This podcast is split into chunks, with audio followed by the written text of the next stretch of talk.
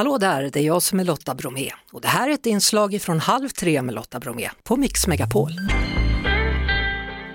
Just nu så går serien Nattryttarna på Simor, en historia som bygger på sanna händelser om övergrepp på ett ridcenter, dramatiserad då av Ulf Kvensler. Jonas Karlsson gör den manliga huvudrollen, förövaren, och den kvinnliga huvudrollen, hans dotter, spelas av Hanna Ardén. Välkommen till Halv tre. Så jättemycket. Du, det är en ganska tung historia det här. Var det självklart att tacka ja? Eh, ja, för min del var det det med tanke på att om en Ulf Krempler som har skrivit manus och sen när jag fick veta att Jonas Karlsson skulle vara med och spela så då kändes det som att det här är ingenting jag kan tacka nej till. Du spelar ju då Victoria, dottern till Tommy då, som driver hästgården och, och som är mm. själva förövaren. Vad kan du berätta om henne?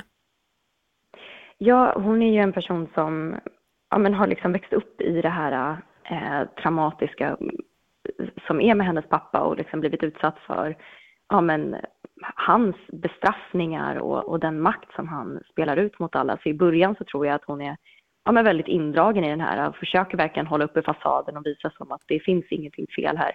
Men allt eftersom tiden går så börjar hon ju ja, men försöka få honom att förstå att han behandlar familjen fel och gör det genom att då försöka ja, men, gå till polisen och så. Men det måste vara jobbigt för henne att, att eh, ha kompisar som är där och rider och så händer de här grejerna. Ja, absolut. Det tror jag definitivt. Och det här är ju någonting som är så hemskt just med ja, men alla de här tjejerna som är där och rider. För dem är det ju verkligen, alltså hästarna är ju det bästa de vet. Och sen är det samtidigt förknippat med något så hemskt som det som han då, Tommy, gör. Du, du är ju utbildad psykolog, eller hur? Ja, precis. Har det gjort att du har lättare att ta till dig en sån här roll som ändå är lite problematisk? Ja, alltså, eller jag tror att det har gjort det lättare för mig att veta hur jag ska göra för att förstå karaktären och förstå ja, men varför beter hon sig som hon gör och vad är det som, som driver henne framåt. Så jag tycker att jag har fått jättemycket användning av det just. Hur, hur förberedde du dig för den här rollen? Ja, det var ju mycket, dels här samtal med regissören, både med Molly Hartleb och med Julia Lindström som är regissörerna för det här. Sen också så har jag ju ja, men, lusläst manus flera gånger och också tagit, läst igenom så här, boken som, som det är baserat på, pratat med Ulf och allt sånt där. Så att, mycket läsning. ja. Eh, var du en hästtjej? Nej, jag var aldrig det, men min stora syster var hästtjej så att jag har ju varit med eh, några timmar på stallet och suttit i eh, kalla sadelkammare och sånt där. Men eh, när vi var små så bråkade vi en del så allting hon gjorde skulle jag inte göra. Så då, då vill jag inte rida. Nej, men nu har du fått lära dig lite i alla fall i och med det här.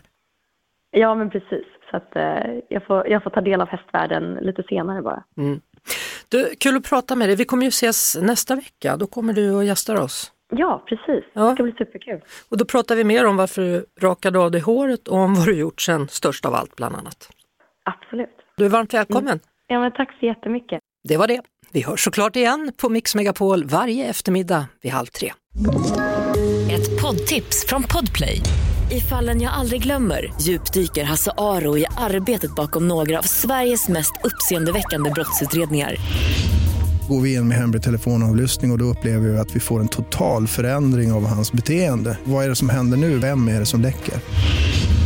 Och så säger han att jag är kriminell, jag har varit kriminell i hela mitt liv men att mörda ett barn, där går min gräns.